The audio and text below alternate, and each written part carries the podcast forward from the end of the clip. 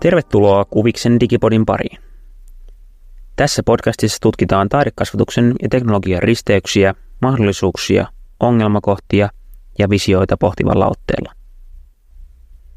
Miltä näyttää tulevaisuuden taidekasvatus? Tai millaisia vaikutuksia digitalisaatiolla on taidekasvatuksen kentällä? Mä oon Andra. Mä oon Tuomas. Ja mä Tiina. Ja me ollaan kaikki maisterivaiheen taidekasvatuksen opiskelijoita Aalto-yliopistossa. Meillä on enemmän kysymyksiä kuin valmiita vastauksia, joten tämä podikin on sen mukainen. Haparoiva, tunnusteleva, utelias ja välillä aivan tietämätönkin.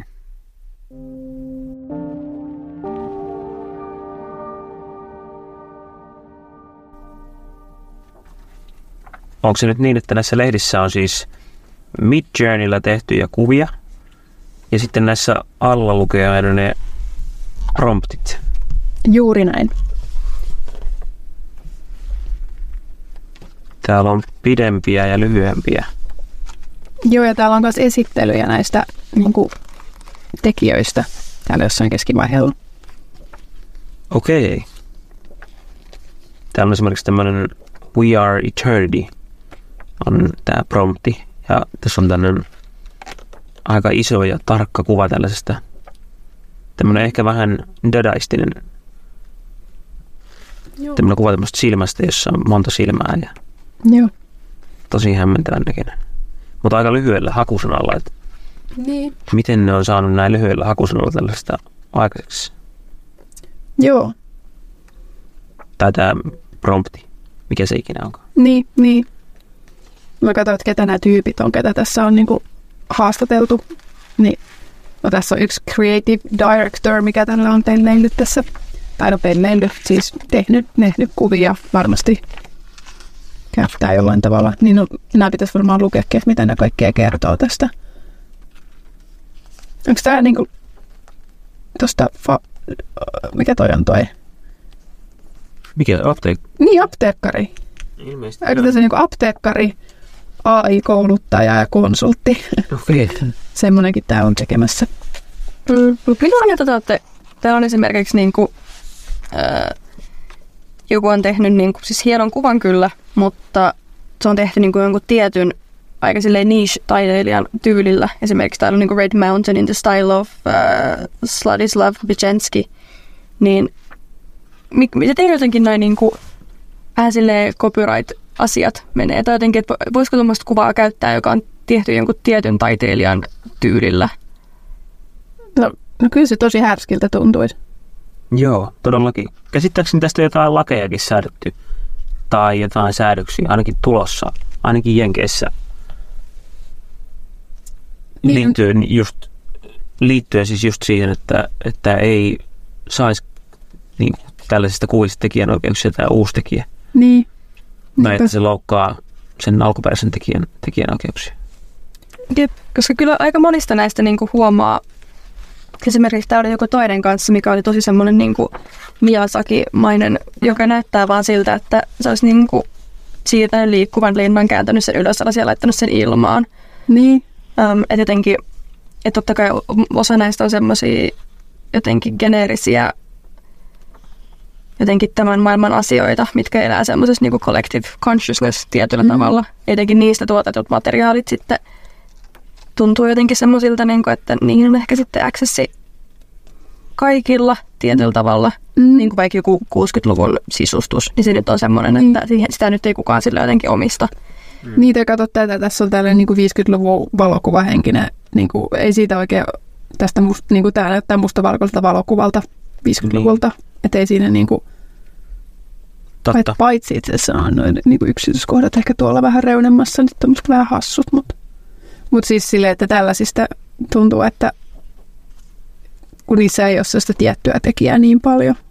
Niin, totta, tämmöinen realistinen tyyli ei jotenkin ehkä niin helposti tai suoraan tunnu silleen kenenkään jotenkin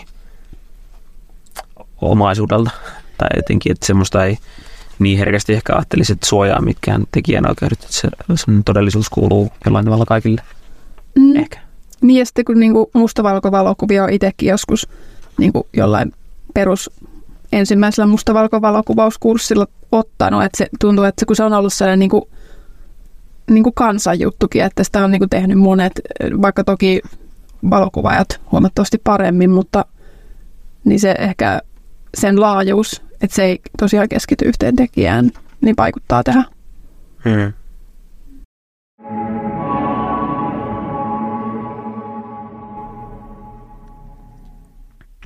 No niin. Tekoälyjaksoa siis.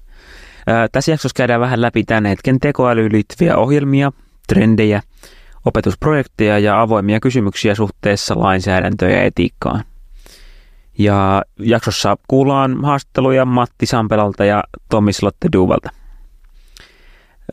Jos noihin äskeisiin lehtiin vielä palaa, niin jos niitä kuvia näkisi vaikka aikakausien lehtien sivuilla, niin en mä kyllä usko, että sieltä välttämättä enää tunnistaisi just vaikka niitä semmoisia tuotekuvia tekoälyn tekemiksi, vaikka mulla on itsellä mielestäni aika harjaantunut tuo tekoälysilmä.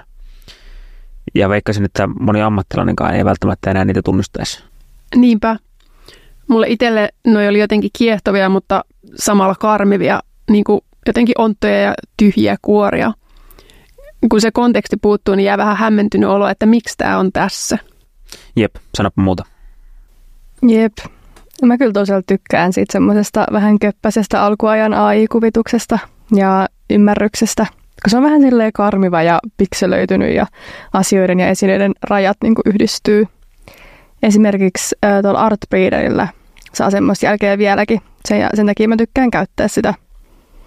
Mua kiehtoo se rikkonaisuus ja just tietynlainen samaistuttavuus, mutta samaan aikaan semmoinen kunnon uncanny valley-efekti niissä kuvissa, missä on silleen tarpeeksi tämän tunnistettavaa, mutta siis se on kuitenkin jotain tosi outoa.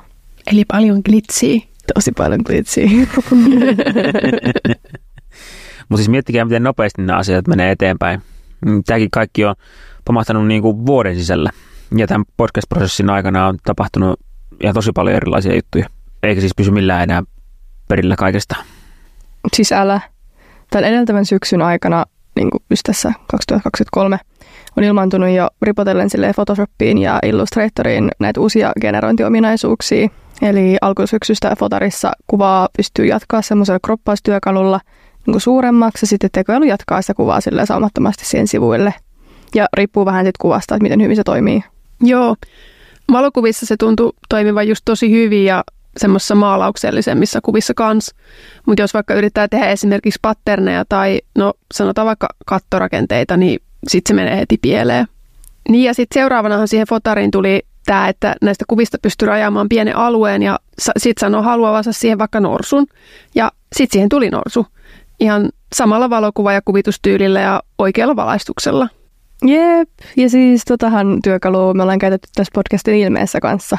Just noita fotarin sitä generative fill-ominaisuutta. Et sillä lisättiin niitä semmoisia söpöjä pikkurobotteja ja roborapuja siihen. Joo, ja pohjalla on noita Midjourneyllä tehtyjä sammal, levä, mitä lie hybridejä. Jep, ja kyllä me sitten jonkun verran pohdittiin tässä, että onko se niin kuin ok tässä yhteydessä testailla tekoälyilmettä. Ja päädyttiin, että just tällaiseen opiskelijoiden vetämään teknologia-aiheeseen podcastiin voidaan just testimielessä käyttää ja opetella sitten samalla vähän uusia juttuja. Vaikka tietty tämä ilme ei tule ikääntymään kovin elegantisti, mutta se on just tämän hetken kuva. Niinpä. Niin kuin tämä meidän podcastkin. Ja siis kyllä taatusti erityisesti tämän meidän tekoälyjakson käsittelemät teemat on vuoden päästä taas ihan eri tolalla. No niin on. Ja muuten tähän muutosnopeuteen liittyen täytyy vielä sanoa, että Herran Jumala, miten paljon nopeammaksi toi Midjourney on tässä vuoden aikana tullut. Kun mä upscalaan kuvan, eli niistä 4 pienestä vaihtoehtokuvasta, mitkä tulee kun generoi kuvan, niin ne ilmestyy nyt ihan heti. Ja kun huhtikuussa 2023 se raksutti vielä niin kuin 5-10 sekuntia joka kuvan kohdalla. Ja nyt sitä kuvaa voi myös upscalata moninkertaiseksi, eli ollaan kevyesti julistepainolaadussa jo. Tosin se ei kyllä kaikilla aiheilla niin hyvin skaalaudu. Mutta siis kyllä hirvittää, että kenen kaikkien kustannuksella tämä kaikki on tapahtunut. Ja sitä Tomi kyllä avaakin aika hyvin haastattelussaan. Mutta tulee vaan mieleen, että onko tekoälygeneraattorit vaan kärinoinnut sitten mainostoimistojen luovalle väelle, jotka saa sitten leiskattua kiihtyvällä nopeudella kuvaa kaupallisiin tarkoituksiin. Niinpä. No mä oon itse asiassa yrittänyt saada jonkinlaista käsitystä siitä, kuinka luovalla alalla tekoälyä käytetään tällä hetkellä. Mä oon kysässyt aina tavatessani eri luovilla aloilla työskenteleviä ystäviä ja tuttuja, että kuinka heidän alallaan just tekoälyä käytetään. Ja ainakin pelialalla sitä on käytetty erityisesti luonnosteluvaiheessa, niin kuin ideoita heitellessä. Sillä saa haravoitua visuaalisia ideoita aika hyvin. Mutta vaikuttaa, että siellä on aika selvästi odotuskannalla niiden tulevien tekoälyn käyttöä määrittävien säädösten ja lakien suhteen. Eikö ne siis käytä kuvagenerointia silleen tekstuurien teossa? Mä olisin ajatellut, että se olisi aika helppoa. No siis ei ilmeisesti ainakaan isommissa firmoissa, kun heillä on sen verran laajat tekstuuripankit siellä. Mutta pienemmistä mä en ole kysellyt. Mutta vielä näihin muihin luova-alan toimijoihin. Mä huomasin, että joulukuun Grafia-lehden toimialatutkimuksessa kerrottiin, että 30% graafikoista käyttää tekoälyä työssään.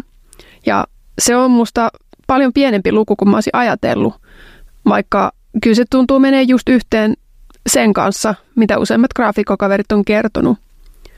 Monet mainitsivat, että enemmän Chat-GPT:tä on hyödynnetty, vaikka esimerkiksi käännöksissä, tekstin tiivistyksessä ja aiheiden luonnostelussa, kun puolestaan kuvageneraattoreita.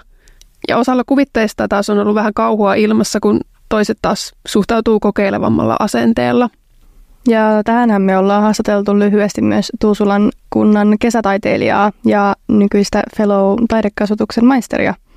Hänen kesällä 2023 tekemässään Unikuvia-nimisessä videoprojektissa. Päästetään Matti Sampela ääneen kertomaan, että mistä niissä oikein on kyse.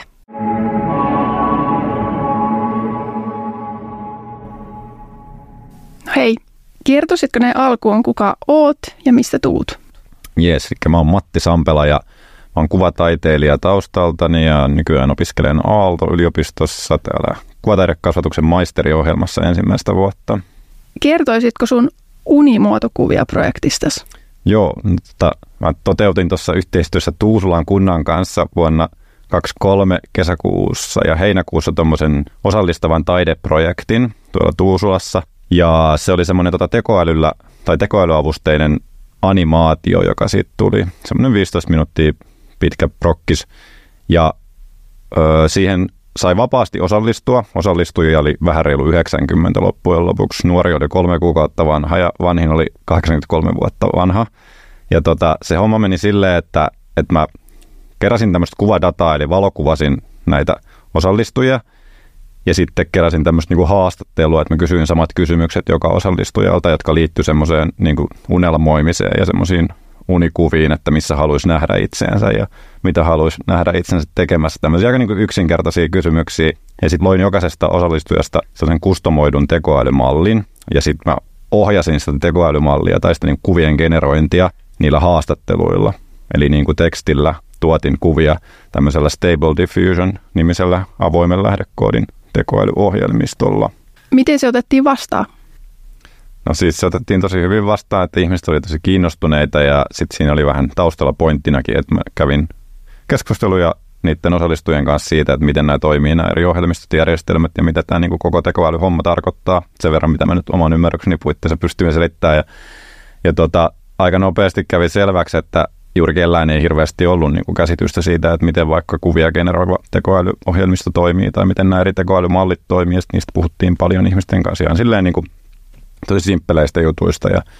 Ja sitten se oli jotenkin tosi kiehtovaa nähdä ja ihmiset tykkäsivät nähdä sen, että minkälaisia animaatioita heistä tehtiin ja just se, että miten se niin kuin toistui se heidän oma visionsa, että mitä he ajattelivat alun perin siitä, että miten se saattaisi olla ja miten se niin kuin muuttui siinä matkan varrella ja miten niin kuin tietokone muutti sitä ja ne ohjelmistot muutti sitä itsessään ja sitten miten mä itse ohjailin sitä niiden haastattelukysymysten perusteella. Että se oli kyllä tosi kiinnostavaa. Siltä kuulostaa. Minkälaista oppia sulla jäi tästä projektista käteen? No ensinnäkin mä opin tosi paljon niistä teknisistä hommista, mutta sitten mä myös opin, että niin kun, vaikka paljon puhutaan siitä, että ihmiset pelkää näitä tämmöisiä niin kun tekoälyä ja digitaalisia asioita, niin oli kyllä tosi avoimesti ihmiset suhtautuneet näihin eri juttuihin ja uteliaasti. Että se oli tosi jotenkin kiva nähdä ja sitten tietysti niin kun, tavallaan mä niin kun itse opin sen, että kuinka rajoittuneita nuo eri tekoälymallit ja ohjelmistot loppujen lopuksi on. Että kun puhutaan paljon siitä, että kohta niin kun tekoäly tekee kaiken meidän taiteen täällä maapallolla ja kohta ei tarvita kuvittajia ja graafisia suunnittelijoita, niin se ei siis todellakaan ainakaan vielä ole sillä tavalla, että ne on tosi simppeleitä ja aika vähän ohjattavissa loppujen lopuksi. Et mua tavallaan niin kuin kiinnostaa itseä semmoinen suhtautumistapa tai lähestymistapa niihin, että näihin tekoälyohjelmistoihin, että mä haluan vähän niin kuin muokata niitä ja rikkoa niiden rakennetta ja silleen niin kuin kokeilla, että mitä tapahtuu sitten, kun sinne syöttää semmoista dataa, mihin ne ei ole tavallaan suunniteltu tai mitä varten ne ohjelmat ei ole suunniteltu. Joo. Muuttuuko ylipäätään taiteen tekemisen prosessi sun mielestä tekoälyä käytettäessä? No siis se on siis väline tai taiteen tekemisen työkalu siinä, missä mikä tahansa muukin, vaikka niin kuin kamera tai joku maalisivelli ja maalauspohja, että se prosessi on vaan niin kuin digitaalisessa maailmassa vähän eri tavalla, että se tapahtuu sitten niin kuin näppäimistöllä ja tietokoneella ja just datan kautta ja näin edespäin, mutta mun mielestä mä näen niin kuin siinä se prosessi on samanlainen, että tavallaan kuka tahansa pystyy menemään kauppaan ja ostaa vaikka just jonkun siveltimen ja maaleja 10 eurolla, tai sitten kuka tahansa pystyy ostamaan jonkun Midjourney-nimisen tekoälyohjelmiston kuukaudeksi itselleen ja tekemään sillä kuvia. Ja sitten se on lähinnä siitä käyttäjästä kiinni, että paljonko siihen haluaa satsata ja mitä sillä haluaa tehdä ja mikä se niinku prosessi siinä matkan varrella on. Mutta mun mielestä ne on niinku taiteen tekemisen väline siinä, mikä muukin. Ja tosi kiinnostava, kiehtova juttu. Tällä hetkellä varsinkin ne kehittyy niin nopeasti noi ohjelmistot. Ja mua on aina kiinnostanut tosi paljon toi niinku digitaalisessa maailmassa liikkuminen, niin se liittyy siihen jotenkin tulee kivasti. Joo. Mitä vinkkejä sä antaisit kuvataidekasvattajalle, joka pohtii just nyt, että miten ottaisi osaa tekoälykeskustelua opiskelijoiden kanssa? No siis kannattaa olla utelias ja ottaa selvää asioista. Tosi paljon informaatiota löytyy ihan niin kuin netistä. Ja niin kannattaa olla tosi avoin näiden asioiden suhteen ja silleen, että näähän ei nyt ole silleen lähdössä mihinkään tästä, että tekoälyohjelmistot on nyt tullut tänne ja ne on täällä ja sitten kannattaa ehkä ottaa niinku selvää, että miten niitä pystyisi hyödyntämään järkevästi vaikka taiteen tekemisessä. Että silleen, että ei niinku sysää niitä pois ja näe pelkästään pahana asiana, vaikka niihin toki liittyy paljon tämmöisiä ongelmallisiakin juttuja niinku just siihen semmoiseen, no vaikka niiden tekoälymallien siihen energian käyttöön, mitä kuluu siihen näiden tekoälymallien kouluttamiseen tai sitten just niin kuin eettisiin kysymyksiin, että minkälaista dataa käytetään, kuka sen saa päättää, millä datalla niitä tekoälyohjelmistoja koulutetaan ja näin edespäin, mutta kannattaa ottaa rohkeasti selvää uteliaasti ja oppilaat varmaan tietää nyt jo tosi paljon itsekin siitä, että kun Chat-GPT vaikka on ollut pitkän aikaa jo ilmoilla, niin se on jo aika arkipäivää monen elämässä. Niinpä. Kiitti paljon. Me laitetaan linkki tuosta sun unimuotokuvia-hankkeesta meidän podcastin sivuille, niin sieltä voi muutkin sitten löytää sen. Jes, kiva juttu.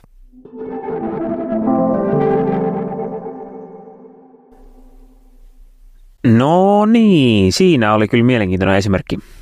Huikea määrä ihmisiä osallistunut tuohon. Mäkin kokeilin kanssa keväällä syöttää just tuonne Stable Diffusionille mun omia piirroksia ja tutkin, että miten se pystyy kopioimaan mun tyyliä. Ja yllättävän hyvin se onnistui.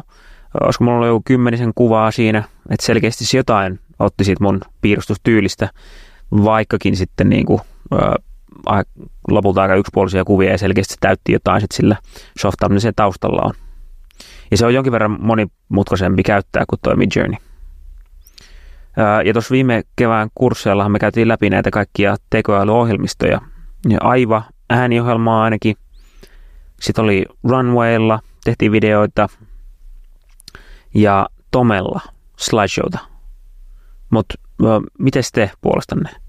Mitä te olette tehneet tekoälyn kanssa? No, mä oon käyttänyt mun omissa töissä erilaisia AI-ohjelmia just silleen niin kuin VJ-visujen tekoon. Et se vanha versio tuosta Art Breederista on edelleen mun suosikki, koska siinä on semmoinen vinksahtanut animaatio-ohjelma, joka muistuttaa silleen semmoista 2 vuoden takaista AI-flow-animaatioa. Ja sitten kans semmoinen uudempi ohjelma kuin Kyber on ihan söpö, mutta se on ehkä vähän liian, mitä se nyt sanotaan suomeksi, niin kuin polished, se jälki mitä siitä tulee. Ja no tuolla Fotarin Generative Fill-toiminnolla on tullut kanssa leikittyä ja sitten kanssa Runway, tämä on käyttänyt videoissa jonkun verran, mutta sitä en niin paljon.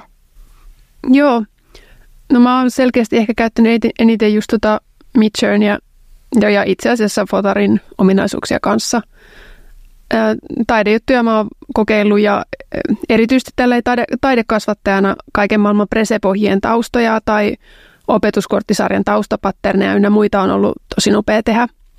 Ja se Chat-GPT on ystävällisesti myös auttanut mua vähän palauttaa mieleen esimerkiksi keskeisiä juttuja taidesuuntauksista, joskin siinä on tietty ollut tosi tärkeä oppia sen virheistä ja tosi tarkasta faktan syynäyksestä, kun niitä siinä ihan todellakin tulee. Ja keväällä mä vedin esimerkiksi tekoälytyöpajaa parin muun kanssa Virossa Viimpsin taidekoulussa eri-ikäisille oppilaille. Okei. Miten se meni? No tosi hyvin. Heillä oli ollut koulun puolesta teemana omakuva ja me sitten morfattiin heitä jonkun heidän valitseman eläimen kanssa. Apuna promptissa oli sellaiset Warhammer-hahmot, kun tuntui, että se prompti ei toiminut silloin pelkillä maalaus- ja valokuvatyyleillä. Voi olla, että se toimisi nyt ihan eri tavalla. Mutta joka tapauksessa sillä saatiin ihan kiinnostavia ihmiseläinmorfeja aikaiseksi. Joo. Kaikki nuo hahmomorfaukset taitaa olla kuvagenroon ihan sellaista peruskauraa. Mutta pääskö lapset siis ihan itse syöttämään niitä prompteja? No ei vielä silloin valitettavasti. Koululla ei ollut vielä maksettu ohjelmaa ja meillä oli varsin rajallisesti aikaa. Eli se oli opetuksellisesti sellainen vähän kevyt versio, että mä hoidin siinä sen promptien syöttämisen. Mutta oppilaat istuivat siinä vieressä ja muokattiin sitten sitä promptia, jos ei tullut heti haluttua lopputulosta. Ja sitten niitä laitettiin sitten koulun infoscreenille pyörimään. Joo. Eli toi vähän niin kuin pieni maistiainen oppilaille siis tekoälyohjelman käytöstä. Ihan hyvä esimerkki ja kiinnostava just tolleen niin kuin tekoälystä opetuskäytössä. Jep, mutta tulee kyllä vaan mieleen, että miten sit puhua siitä niin kuin oppilaille tuosta tekoälyn etiikasta ja sitten kanssa laajemmasta median lukutaidosta just suhteessa tähän kasvavaan tekoälykuvaston määrään.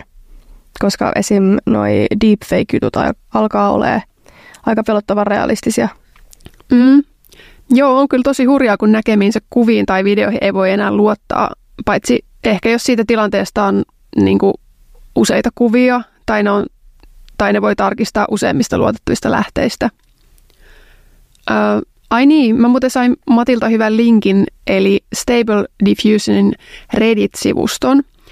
Siellä on just noita deepfake-videoita ja ylipäätään paljon liikkuvampaa kamaa ja keskustelua aiheen ympäriltä, kun esimerkiksi näillä Cursed AI ynnä muu höpösivuilla, jota mun on tullut seurattua. Okei. Oletko sä muuten itse kokeillut tehdä noita deepfake-videoita? Mä en oo. Mäkään en siis oo, mutta on kyllä tullut paljon vastaan semmoisia videoita, joissa käytetään. Ja ilmeisesti elokuvissa tätä on jo erikoisteosteiden puolella tosi paljon käytössä. Esim. Hahmoja nuorennettaessa tai jotain stuntteja tai sijaisnäyttelijöitä käytettäessä. Mut nythän on semmoisia ohjelmia, joilla omasta äänestä voi tehdä semmoisia ikään kuin deepfakeja, jotka on aika pääsin tehty sellaiseen text-to-speech-käyttöön.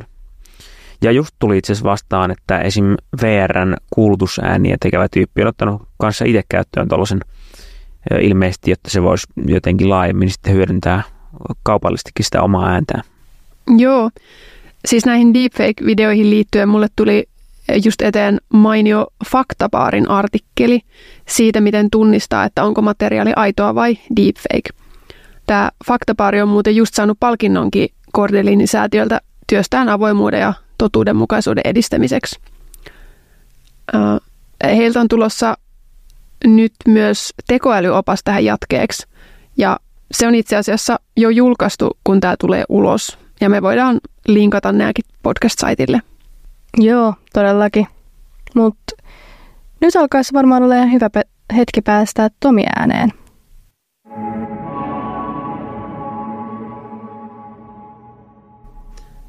Okei. No niin. Jes. Hei. Tervetuloa Kuviksen digipodin pariin tänne taas ja tervetuloa Tomille. Hei joo, kiitoksia kutsusta. Mun nimi on Tommi Slotte Duva ja toimin täällä Aallossa Taiteen ja median laitoksella vanhempana yliopiston lehtorina ja olen taiteen tohtori ja Teen sekä taidetta että tutkimusta visuaalisen taiteen parissa varmaan lähinnä. Kiitos. Mennään ensin tekoälyn luomiin kysymyksiin. Mä kysyin eilen siis vielä tekoälyltä Chat-GPTltä, että minkälaisia kysymyksiä kannattaisi kysyä Tommi Slotte Duvalta. Ja täältä tuli muutama. Ensimmäinen kysymys kuuluu, miten tekoäly ja ohjelmointi voivat rikastuttaa kuvataidekasvatusta ja tarjota uusia luovia mahdollisuuksia oppilaille. Toinen oli, millaisia haasteita ja mahdollisuuksia tekoälyn käyttö tuo kuvataideopetukselle verrattuna perinteisiin opetusmenetelmiin. Kolmas oli, miten voimme varmistaa, että tekoälyä hyödynnetään inklusiivisesti ja tasa-arvoisesti kuvataideopetuksessa. Ja sitten vielä neljäs, onko tekoälyllä rooli yksilöllisen opetuksen tarjoamisessa kuvataiteessa ja miten se voi tukea oppilaiden erilaisia oppimistarpeita?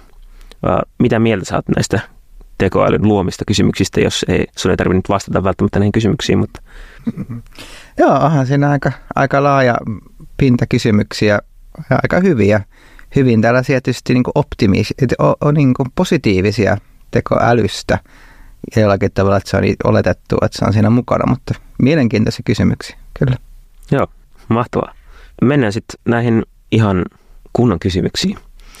Meillä oli ensimmäisenä tämmöinen kysymys sulle tekoälystä, keinoälystä, koneoppimisesta, tämmöistä algoritmeista ja näistä eri termeistä. Mitä termiä sä käyttäisit ja minkä takia? Ja onko sun mielestä ok käyttää puhekielessä tätä tekoälysanaa? Niin, siis varmasti on ok käyttää tekoälysanaa, miksi toisaalta ei olisi, toisaalta ei ole ollenkaan ok. Että sehän on tosi harhaanjohtava termi monellakin tavalla. Mutta se on yleistynyt sellaiseen käyttöön, että me ymmärretään, mitä sillä oikeastaan käytetään, niin siinä mielessä siinä on se niin kuin hullua alkaa käyttää jotain muuta termiä siitä. Mutta kuten vaikka tällainen tutkija kuin Kate Crawford on todennut juuri tästä niin kuin artificial intelligence-termistä, jota voi käyttää sitä, onko se sitten keinoäly vai tekoäly, niin että siinä ei ole minkäänlaista, niin kuin, siinä ei mitään tekoa tai siinä ei mitään keinotekosta, vaan se on hyvinkin niin kuin fyysistä ja vaatii paljon niin kuin vaikka tällaisia maallisia resursseja, jota sitten se ehkä tällainen kuin keinoäly tuo samalla tavalla kuin joku pilvipalvelu. Eihän se ole pilvessä se palvelu, vaan jossain muualla. Eli se tavallaan niin kuin hämää sillä tavalla ja sitten se älykkyys hämää sillä tavalla, että meillä ei ole kuitenkaan siinä mielessä tehkemistä minkäänlaista tällaisen niin kuin inhimillisen älykkyyden kanssa. Tai jos me aloitetaan, me aika usein niin kuin rinnastetaan älykkyyttä jonkinlaiseen niin kuin tietoisuuteen ja muuhun, niin sellaisen kanssahan meillä ei ole mitään niin kuin tekemistä, tai tällä tekoälyllä ei ole mitään sen kanssa tekemistä, niin siinä mielessä se on tosi harhaanjohtava, koska se antaa kuvan jonkinlaisesta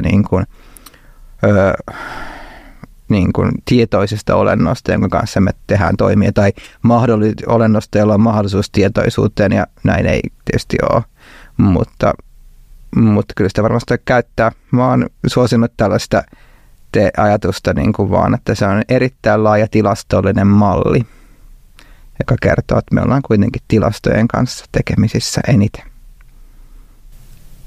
Sä oot tutkinut tekoälyn ympärillä käytyä keskustelua viime vuosina. Missä tekoälykeskustelussa nyt mennään ja millaisena sä näet tämän hetkisen mediakirjoittelun aiheen ympärillä ja vaikuttaako se susta relevantilta tai luoko se virheellisiä käsityksiä? Joo, kirjoitin pari vuotta sitten Jyväskylän yliopiston apulaisprofessori Pekka Mertalan kanssa tällaisen yhden tutkimuksen ja artikkelin Ylen tavallaan niin kuin Ylessä käydyissä keskusteluista, miten tekoäly tuodaan esille. Ja sieltä tuli tällaisia niin kuin tutkimustuloksia, jotka vastasivat aika paljon niin kuin laajempia kansainvälisiä tutkimustuloksia, joka kertoo, että se on hyvin jakautunut tässä tekoälykeskustelu. Että tietyssä mielessä se puhutaan aika niin kuin relevanteista asioista ja niin kuin aika niin kuin hyvällä tapaa, mutta niihin niin kuin liittyy aina sellaisia niin kuin omia fantasioita ja sellaisia niin kuin uskomuksia tai toiveita, joille ei ole perusteita, esimerkiksi siitä, että mitä se tekoäly sitten tekee hetken päästä tai mihin se voi johtaa. Ne voi olla positiivisia tai ne voi olla negatiivisia. Niin tämä on tietysti niin kuin, ainakin niin kuin monenkin tutkimuksen mukaan hieman niin kuin hankalaa median kannalta. Ja nyt varsinkin ehkä sitten tällaisen viime vuoden tekoälyhypen keskellä, joka on tullut juuri näiden generatiivisten mallien, kuten vaikka Chat-GPTn yleistyössä, niin se on varmasti se hype kasvanut, että sitten niin kuin tuodaan esille ehkä aika monella tavalla niin kuin ongelmallisella tavalla, varsinkin niin kuin yleiskeskustelussa ja populaarisessa niin kuin mediassa, että se niin kuin sillä tavalla ajatellaan, että se on tulee varmasti ja tämä on pakko omaksua tai niin kuin vähän samalla tavalla kuin digitalisaatio tuli, niin me puhuttiin digijunista, johon pitää hypätä tai sen alle jäädään, niin samanlaisella niin kuin argumentaatiolla tuodaan tekoälyä nyt vaikka opetukseen ja muuhun, ja se on kyllä niin kuin haastavaa ja ongelmallista, mutta sitten kyllä sanoisin, että varsinkin akateemisesta keskustelusta löytyy paljon sellaisia niin kuin punnittuja ja kriittisiä sävyjä, mutta tämä niin kuin yleiskeskustelu, jota sitten hyvin paljon nämä isot yhtiöt ehkä vielä niin kuin omalla tavallaan käyttää hyväkseen, niin on hieman niin kuin harhaanjohtavaa. Joo, kiitos. Entä sitten tekoälyn tekijänoikeukset? Kertaisitko jotain kuulijoille tekoälystä ja siihen liittyvästä tekijänoikeuksista? Esimerkiksi, että onko mahdollisesti jotain toista generoitua kuvaa hyväksyttävämpää käyttää kuin jotain toista, vaikka liittyen siihen kuvan sisältöön esimerkiksi tämmöisiä geneerisempiä kuvia taivaasta versus sitten kuva, jossa on selkeämmin käytetty jotain taiteilijan työtä pohjana. No tämähän on jo tärkeä kysymys ja tosi laaja, jossa varmaan on niin kuin eka hyvä niin kuin miettiä, että mistä me puhutaan, minkälaisesta tekoälystä, että on monia taiteilijoita, jotka käyttää tavallaan omaa tekoälyä, jota hän on kouluttanut niin kuin vaikka omilla dataseteillä, oli se data sitten vaikka heidän aikaisempia töitä tai mitä tahansa muuta, niin on tietysti niin kuin siinä ei varmaankaan ole minkäänlaista tekijänoikeuskysymystä, että se on heidän tekemiä töitä, jossa se tekoäly on samanlainen media kuin mikä tahansa muu taiteen media. Mutta sitten nämä erilaiset generatiiviset mallit, joissa käytetään näitä isoja datasetteja, joita on nyt sitten kerätty lähinnä niin kuin netistä, niin on tietysti niin kuin se yksi iso ongelma, jossa, niin kuin, jossa niin kuin tulee nämä erilaiset tekijänoikeudet vastaan, että kuinka paljon siellä näkyy vaikka se joku aikaisemman, tai siis sen jonkun taiteilijan data siellä taustalla, joka välillä näkyy hyvinkin paljon, että on ollut tosi selkeitä sellaisia, että siinä on niin kuin jossakin generatiivisen tällaisen niin kuin algoritmin luomissa kuvissa voi olla melkein puolet sitä alkuperäistä kuvaa jollakin tavalla jäljellä, jolla se tietysti niin kuin aika selvästi niin kuin kopiointi tai muuta, mutta sitten jossain vähemmän, niin missä sitten mennään, jossa kuitenkin tavallaan se malli on kouluttautunut sillä toisten datalla, jolloin sitten ehkä tällainen niin kuin ideologisesti pitäisi varmaan ajatella niin, että siinä ei varmaan ole mitään ongelmaa, jos kaikilta niiltä, joiden dataa on käytetty, on kysytty lupa, että tulen käyttämään tätä näin, mutta että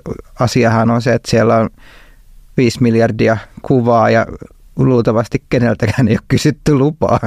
Ja tietysti osassa on tällaiset niin kuin Creative Commons tai muut niin kuin luvat, että niitä voidaan käyttää, mutta jos ei niitä ole, niin kyllähän se niin kuin siinä mielessä niin kuin on varmasti väärin. Eri asia on sitten kaikki niin kuin eri maiden niin kuin lainsäädäntö ja millä tavalla se menee, joka on sitten, jota käydään. Nythän käydään monia tällaisia niin kuin lakijuttuja.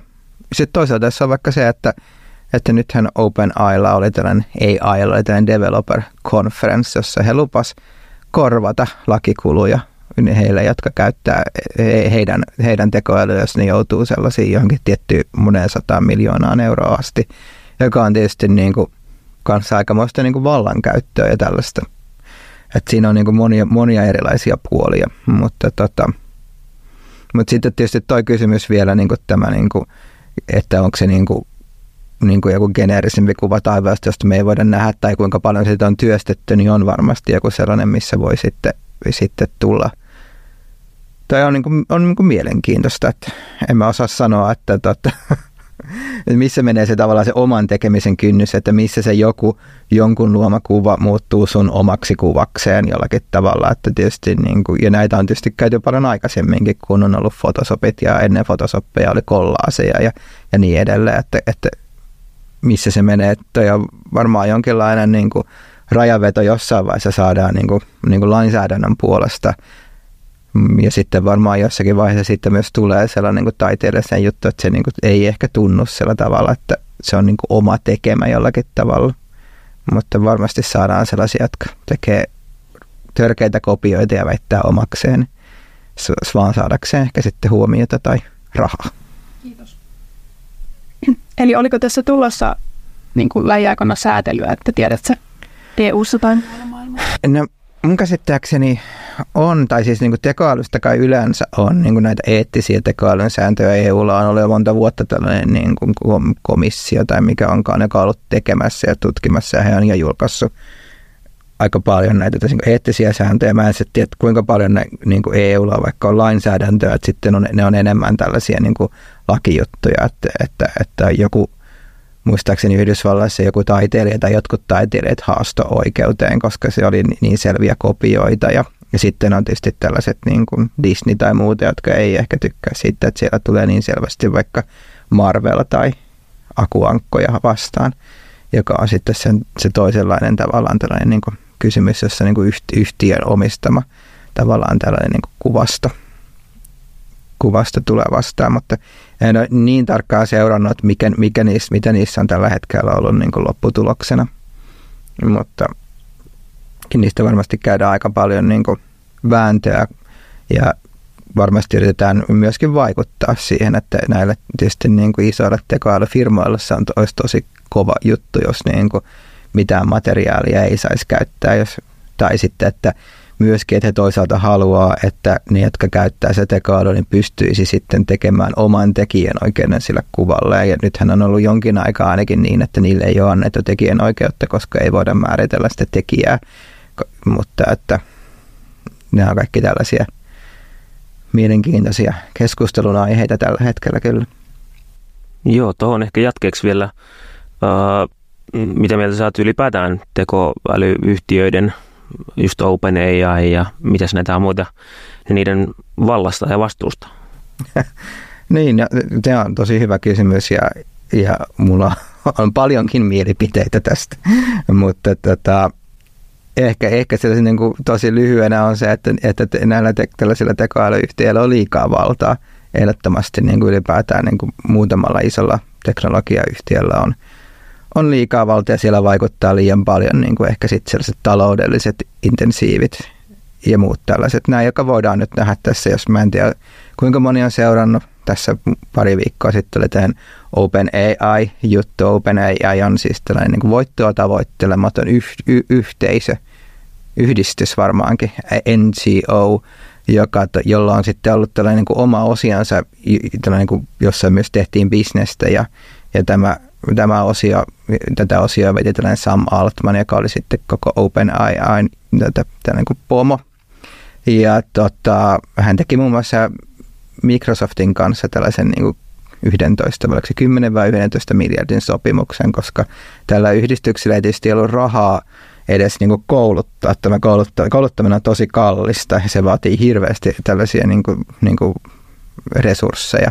Ja Microsoft sitten lupasi, että heillä on tällaisia pilvipalveluissa nykyään erittäin hyvä niin lupasi antaa sitä tavallaan ilmaiseksi ja sitä vastaan, että he pystyvät käyttämään sitä ja itselleen.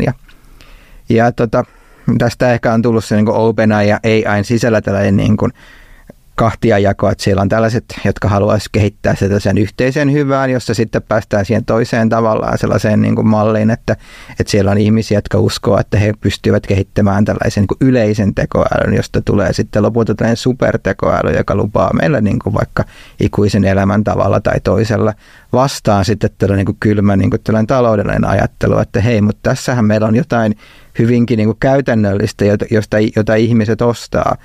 OpenAI ja nämä Chat-GPT, kun niitä pystyy niin kuin tilaamaan, niin se on nopeiten koskaan kasvanut tällainen niin kuin digitaalinen palvelu. Se oli jotain 100 miljoonaa tilausta muutamassa sekunnissa, vai kuinka paljon niitä tuli, että he täysin, tällähän tehdään rahaa.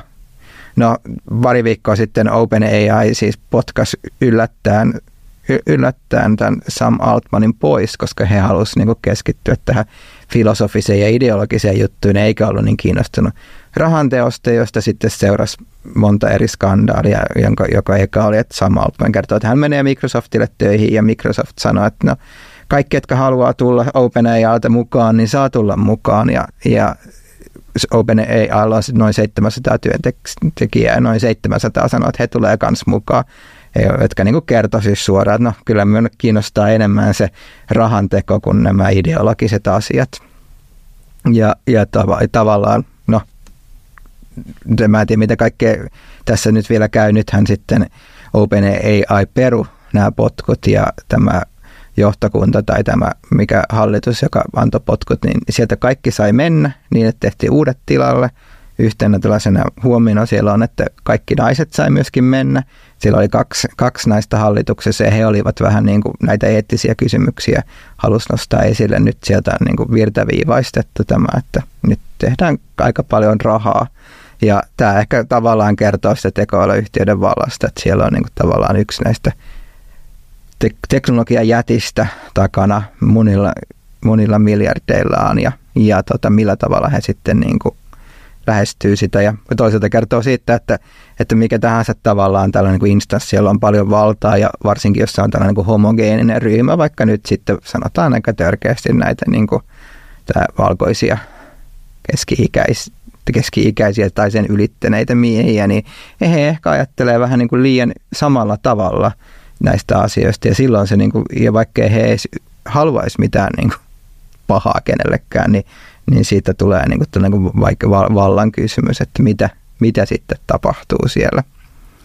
Ja sitten mä mietin sitä vastuuta myös sillä tavalla, että sitä vastuuta pitäisi ottaa monesta eri asiasta. Eli siellä on ensinnäkin just se vastuu sitä datasta, niin kuin jossa mennään näihin tekijänoikeuskysymyksiin, että kuinka se on kerätty se data, kuka sen on kerännyt, onko se luvallista vai luvatonta, onko sitten maksettu reilusti ja niin edelleen.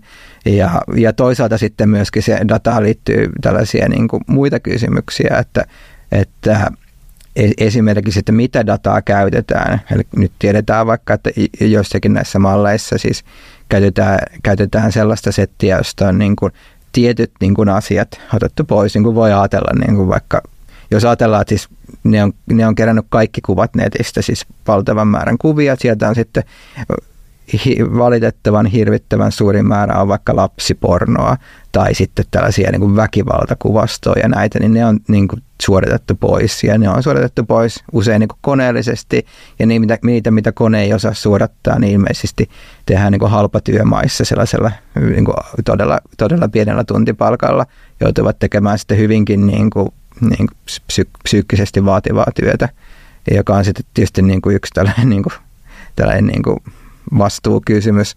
Ja sitten tietysti toinen on tässä niin kuin datassa vielä, että millä tavalla sitä koulutetaan, että kun me ajatellaan, että se kouluttuu, niin ei ole mitään neutraalia tapaa kouluttaa sitä, niin, vaan me aina halutaan, että se menee johonkin suuntaan.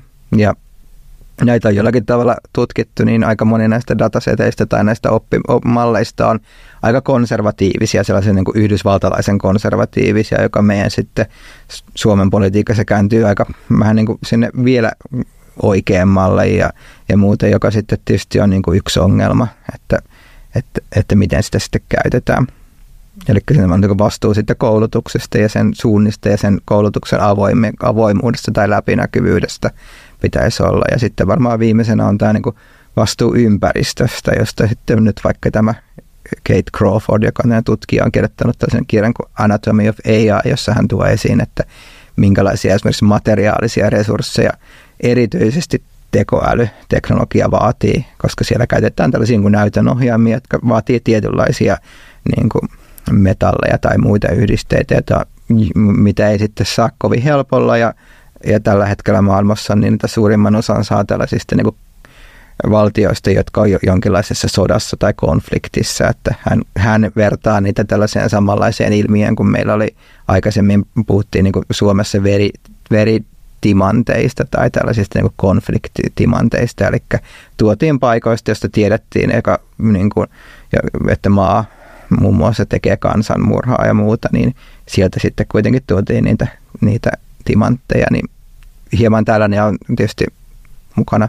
Toisekseen on sitten tietysti nämä niin kuin muut, että mikä se on se elinkaari ja miten kierrätyksestä huolehditaan ja muuta, jotka on sitten kanssa näitä vastuukysymyksiä. Ja näihin ei kyllä ollenkaan tarpeeksi yksikään yhtiö ole pureutunut. Joo, kiitos. Joo, tuossa tuli aika paljon myös tuohon niinku, eettisyyteen liittyviä kysymyksiä. No niin, millaisia muita eettisiä kysymyksiä sun mielestä tekoälyyn liittyy ja onko ylipäätään mahdollista saada aikaan eettistä tekoälyä? No ehkä niin kuin tämänhetkisiä just näihin niin kuin tekoälyyn varmaan on niin kuin lähinnä juuri noin, mitä mä tässä nyt aloin ja paasaamaan niin kuin nämä resurssien käytöt ja se koko elinkaaren suunnittelu kestävästi, kierrätys, läpinäkyvyys, kaikki tällaiset on ehkä ne isoimmat eettiset kysymykset. Sitten tietysti, että miten voitaisiin saada aikaiseksi niin kuin eettinen tekoäly tai suunnitella sellainen on tietysti niin kuin tässä ehkä mun mielestä eikä törmätään siihen, että meidän pitää ehkä miettiä, että mitä me tarkoitetaan sillä tekoälyllä. Tarkoitetaanko me siis tällaista niin kuin työkaluja, joita me voidaan käyttää nyt tällä hetkellä, jolla on tietynlaisia vaikka niin kuin esimerkiksi kognitiivisia kykyjä tai niin kuin mahdollisuuksia, että pystyy käymään sitä valtavaa tilastollista dataa läpi ja tuomaan sieltä jollakin tavalla relevantteja niin kuin asioita esille tai sitten tekemään tällaisia niin kuin erilaisia toimintoja, joita me voidaan sitten niin kuin hyödyntää.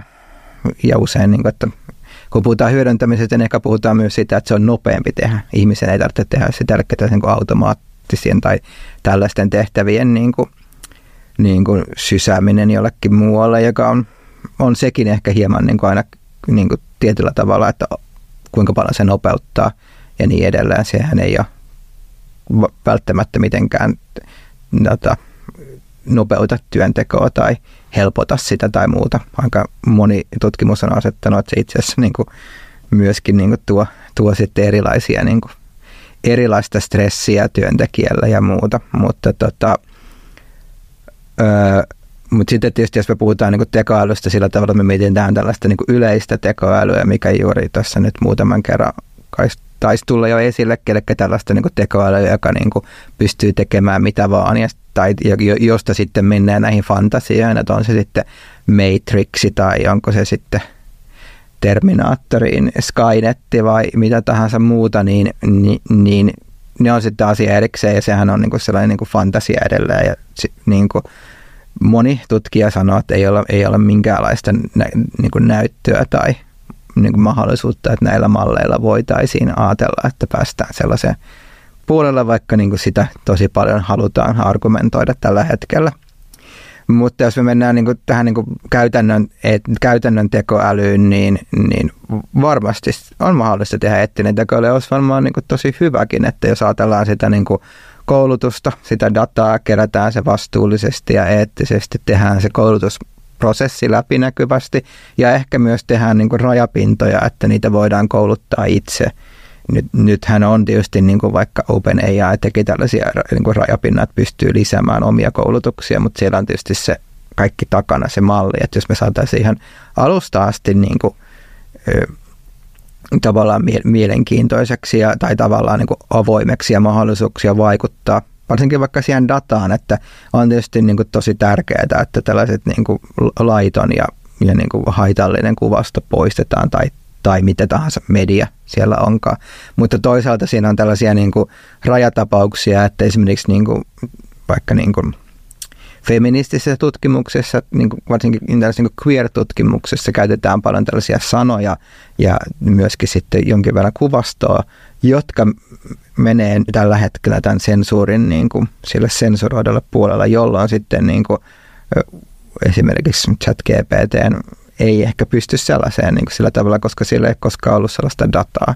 Niin, että mietittäisiin niin kuin näitä ja tehtäisiin niitä läpinäkyväksi ehkä jopa jonkinlaisella tavalla niin kuin demokraattisiksi prosesseiksi. Niin silloinhan me voitaisiin saada sellainen niin kuin tekoäly, miksi sitä nyt sitten ikinä kutsuukaan, jota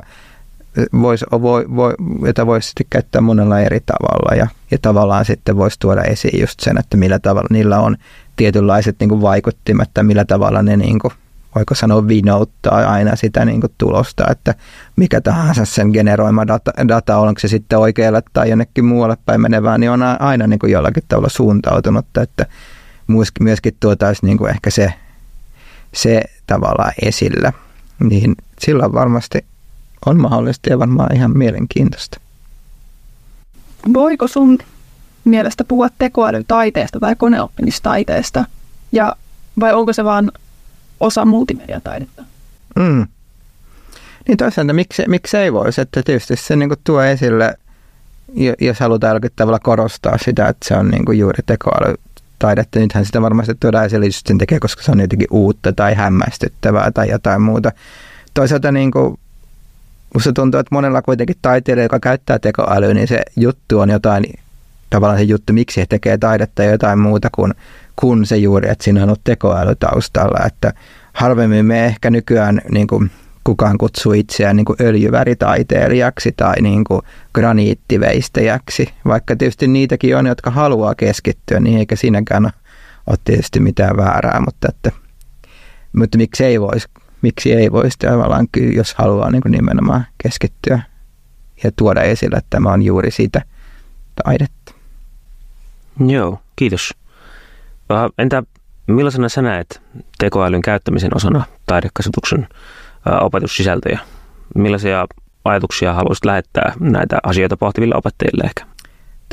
No kaikki tässä, mitä ollaan edellä puhuttu, että tavallaan sellainen niin kuin tällaiset eettiset ja kriittiset kysymykset mun mielestä kasvatuksessa on tärkeitä, jos me mietitään, että me koitetaan kasvattaa jollakin tavalla niin kuin itsenäisesti ajattelevia ja ihmisiä, ja jolla on jonkinlainen niin kuin demokraattinen käsitys ja käsitys tulevaisuudesta ylipäätään ja ymmärrys siitä, niin siinä me tarvitaan eka se tavallaan se eettiset ja kriittiset näkemykset ennen kuin me voidaan ehkä mun ajatuksen mukaan niin kuin mennä niin kuin suin päin sitten käyttämään erilaisia tällaisia valmiita, helposti saatavilla olevia malleja, niin kuin vaikka Chat-GPT tai muuta.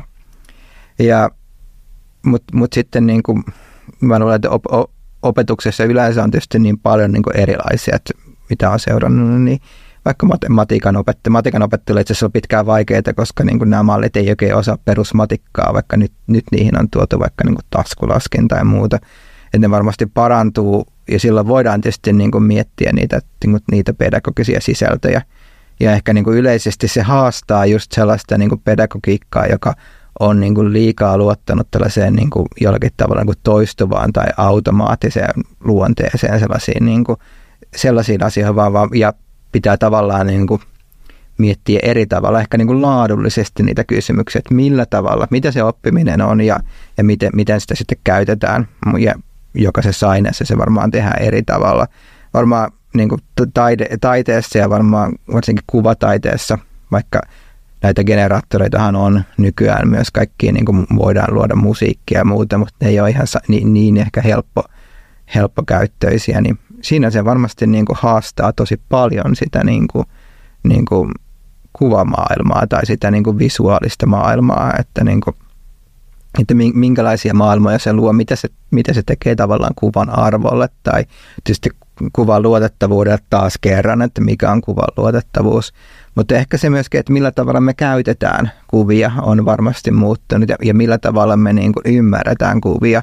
Ja tähän niin kuin linkittyy monia näitä niin kuin, tällaisia niin kuin ilmiöitä, että tällä hetkellä niin kuin generatiivisia kuvia tuotetaan ihan tajuton määrä ja suuri osa niistä päätyy nettiin, jolloin sitten vaikka esimerkiksi Googlen kuvahaku on nyt monta kertaa jo niin kuin tuonut ensimmäiseksi hakutulokseksi niin kuin tekoälyn tuottaman kuvan jostakin tapahtumasta eikä sitä itse sitä tapahtuman oikeaa kuvaa ja muuta, jolloin sitten niin kuin me ollaan tällaisessa jännänlaisessa niin kuin mediamaastossa. Ja se on varmaan se niin kuin yksi asia niin kuin juuri tällainen niin ihan niin kuin perus niin kuin tällaisen niin kuin kuvanlukutaidon ja medialukutaitojen kannalta, eli mikä siinä on sitten se asia tai mitä me nähdään ja miten me luotetaan siihen tai tehdään kuvaa ja muuta tällaista. Toinen on varmaan sitten se, niin kuin se mun mielestä sitten niin kuin itse siinä tekemisen tasolla se, niin kuin, että eikä varmaan ole hyvä miettiä sitä, mikä on sen tekoäly ohjelmiston niin kuin se toimijuus siinä, että kuinka paljon se tekee ja minkälaiseksi osaksi otetaan mukaan tällaista niin kuin kuvantekoprosessia, että on varmasti mielenkiintoista käyttää sitä niin kuin osana kuvanteon prosessia ja on nähnytkin täällä niin kuin esimerkiksi juuri meidän opiskelijoissa, mutta myöskin sitten taiteilijoissa, jotka käyttää sitä niin kuin sellaisella yllättävällä tavalla ja niin kuin mielenkiintoisella tavalla, mutta se on silloin vaan ehkä se osa prosessia, mutta sitten mikä on sitten sellaisen niin kuin kuvan tekemisen arvo, että me syötetään sinne jotain sanoja ja me saadaan jonkinlainen kuva, niin sehän on tietysti niin kuin yksi lähtökohta, mutta se vaatii sitten aika paljon sitä niin kuin miettimistä, että mikä tämä kuva on ja miksi tämä kuva on tällainen ja muuta, joka sitten toisaalta niin kuin voidaan vaikka miettiä, että nyt ollaan nähty ja monia vuosia just tällaisia, niin kuin tein omasta kuvastani Van Goghin tällaisen maalauksen tai jotain muita tällaisia niin kuin kuuluisia taiteilijoita käytetään, niin se ehkä niin kuin saattaa taas osaltaan niin kuin korostaa tällaista niin kuin länsimaisen taiteen kaanonia ja sitä niin kuin, ja tavallaan kun pintapuolistaa sitä koko ymmärrystä siitä. Voihan se tietysti niin kuin myöskin jollekin tuoda kiinnostusta, että hei, mikäs tämä on, mä haluan tutkia tätä enemmän, en osaa sanoa, mutta että nämä on ehkä niitä kaikkia kysymyksiä, miten sen kanssa siis miettiä, että ei vaan niin kuin ottaa sitä välinettä suoraan käyttöön ja tällaisia kuvia tehtiin ja sitten me tulostetaan niitä tai muuta, vaan niin kuin miettiä, että minkälaiseksi prosessiksi ne sais mukaan ja niin kuin mun mielestä myöskin taiteessa on tosi mielenkiintoista, hienoa ja tärkeää on se, että taiteilijat aina jollakin tavalla onnistuu niin kuin väärinkäyttää niitä alustoja, jollakin tavalla niin kuin kokeilee niitä rajoja tai jopa niin kuin rikkomaan niitä, jolloin me niin kuin nähdään sieltä sellaista, niin kuin mitä me ei ehkä muuten nähtäisi ja ehkä sellaisen niin kuin tuominen myöskin niin kuin taidekasvatukseen voisi olla niin kuin jännä. Miten sitä sitten tehdään, niin on tietysti niin kuin iso oma kysymyksensä. Joo, kiitos. Tässä oli paljon hyviä vinkkejä ja ajatuksia myös opettajille. Mites, tuleeko sinulle vielä mieleen jotain muuta, mitä haluaisit nostaa esiin tekoälykeskusteluun tässä lopuksi? No niin, mä saan sanoa, että aika paljonhan tässä nyt tuli kaikenlaista, että varmaan niin kuin mun mielestä niin kuin ehkä tässä tällaisessa niin kuin tilanteessa, kun ollaan aika niin kuin tällaisessa hype-tilanteessa, tai että niitä pitää saada ja myöskin samaan aikaan pelätään, että mitä nyt tekee ja on jotkut niin kuin opettajat arvioi vaikka, että 50% heidän oppilaista jo käyttää tekoälyä. Tämä on ehkä varsinkin sitten niin kuin tällaisia niin kuin tuottamaan esseitä ja muuta. Miten me otetaan tämä käyttöön ja miten me sitten muutetaan, niin on tietysti niin kuin tärkeitä, mutta ehkä siinä on niin kuin hyvä ottaa jonkinlainen niin kuin etäisyys ja sen kriittinen suhtautuminen siihen koko tilanteeseen. Toisaalta se niin kuin tuo niitä, mun mielestä on tosi niin kuin tärkeitä ja isoja kysymyksiä, että mitä jos opiskelija tekee vaikka kaikki työnsä tekoälyllä niin kuin kertomatta sitä, ja että mitä hän silloin oppii, että niin kuin juuri se, että ymmärrettäisiin se, että se oppiminen on se prosessi, ei se lopputulos jollakin tapaa, ja niin kuin ehkä juuri sen niin kuin tekemisen tärkeyden ymmärtäminen on varmaan se yksi niin kuin iso asia siinä. Tietysti niin kuin visuaalisen kulttuurin tutkijana mua kiinnostaa tosi paljon niin kuin ne kuvamaailmat, että miten ne muuttuu ja miten se kuvan merkitys muuttuu, että mitä tavallaan tapahtuu tällaiselle kuvalle, jos tällaista synteettistä kuvaa tulee niin paljon tai sellaisella, mutta toisaalta mä en ehkä kuitenkaan niin hirveän huolissani ole siitä, että kuitenkin niin kuin kuvassa kuitenkin tärkeintä niin kuin, tai kaikessa taiteessa olisi sitten niin kuin tekstiä, myöskin voidaan ajatella niin kuin tekoälyn syöltämää tekstiä, niin niissä ei kuitenkaan ole merkitystä niin kuin itsessään, ja se merkityksen löytäminen on varmaan se jollakin tavalla se olennainen asia siinä kokemuksessa tai sen ihmisen ainakin taidekokemuksessa, että ilman sen löytämistä mikä tahansa kuva, vaikka se olisi teknisesti kuinka taitava ja prikulleen niin kuin pitää olla, niin se jää aika tyhjäksi. Mutta niin, en osaa sanoa. Monia mielenkiintoisia asioita on kyllä tekoälyssä. Joo, tästä tuli aika hyvin tiivistettyä aika monta asiaa. Kiitos hei tosi paljon vielä. Kiitti. Hei, kiitoksia.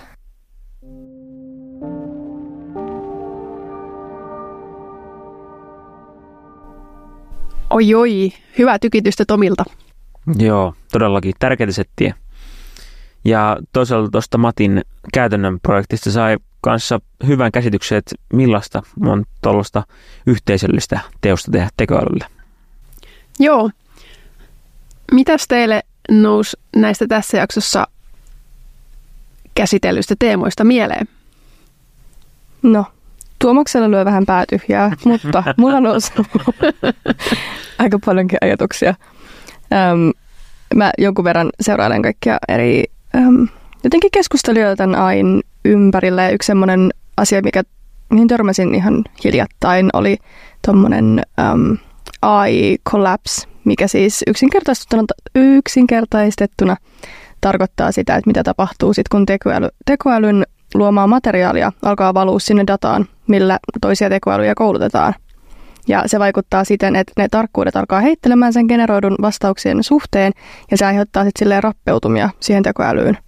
Eli siitä tulee vähän niin kuin käärme, joka alkaa syömään itseään. Niinpä. Tämä on kyllä jännä. Jep. Ja toinen, minkä mä kans näin, oli, että jos sä syötät tuohon Chat-GPT:hen jonkun promptin, niin se tarvitsee 500 millilitraa vettä periaatteessa. Että jokaisen promptin hinta on vähän niin kuin 500 millilitraa vettä. What?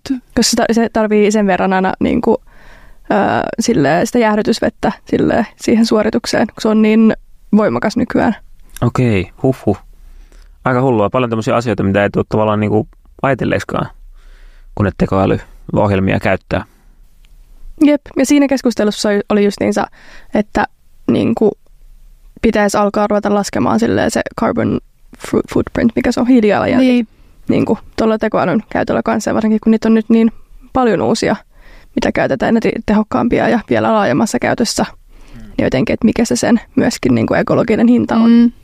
Niin ja siis kuinka paljon oma mieli tulee tässä muuttumaan, että nyt on ensimmäisen vuoden aikana nyt silleen utelia innostuneena kokeillut näitä juttuja, mutta mitä siitä tulee ajattelemaan 2 vuoden päästä tai 5 vuoden päästä.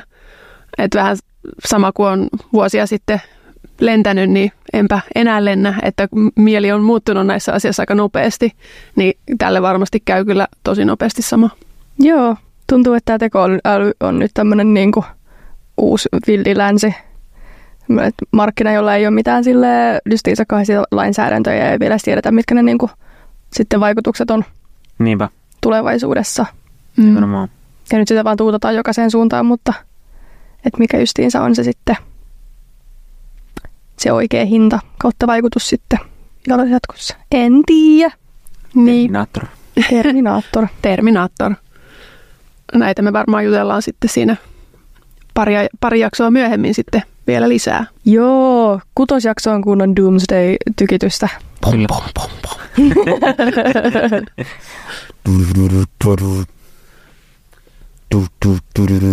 Tämä oli suoraan siis Terminaattorin soundtrackista. No niin. Mä muuten jätän sen siihen edittiin. Loistavaa. Kiitos, näkemiin, kuulemiin. Moikka. Heippa.